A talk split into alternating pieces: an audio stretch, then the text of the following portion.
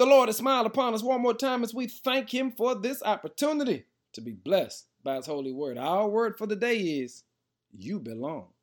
In Psalm 8, verse 5 says, Yet you made them only a little lower than God and crowned them with glory and honor. I discovered something the other day about Disney princesses Cinderella, Tiana, and Bella. They married into royalty. And when they put on their royal gowns, they wore opera gloves. But Snow White, Aurora, and Ariel, they were born into royalty. And when they put their royal gowns on, they were barehanded. And there's a great distinction between having to wear gloves and having not to. Here's the distinction those that wore gloves signified that they married into royalty, meaning they had limited access to royalty.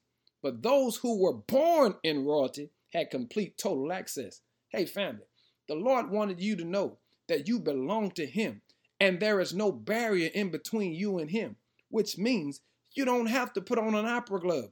You don't have to dress a certain way and you don't have limited access. You have total, complete access. So the psalmist said, Remember, you were made only a little lower than God. And then God crowned you with glory and honor, which means you belong. So today, live like you belong, talk like you belong, walk like you belong, because you belong. There is no limit to your access to God. There's no limit to how high you can rise in God. There is no limit to what God wants to do in your life because you belong. So remember what the word says. You were made only a little lower than God and crowned with glory and honor. You want to know why? Because you belong. Now give God some glory. In Jesus' name, amen.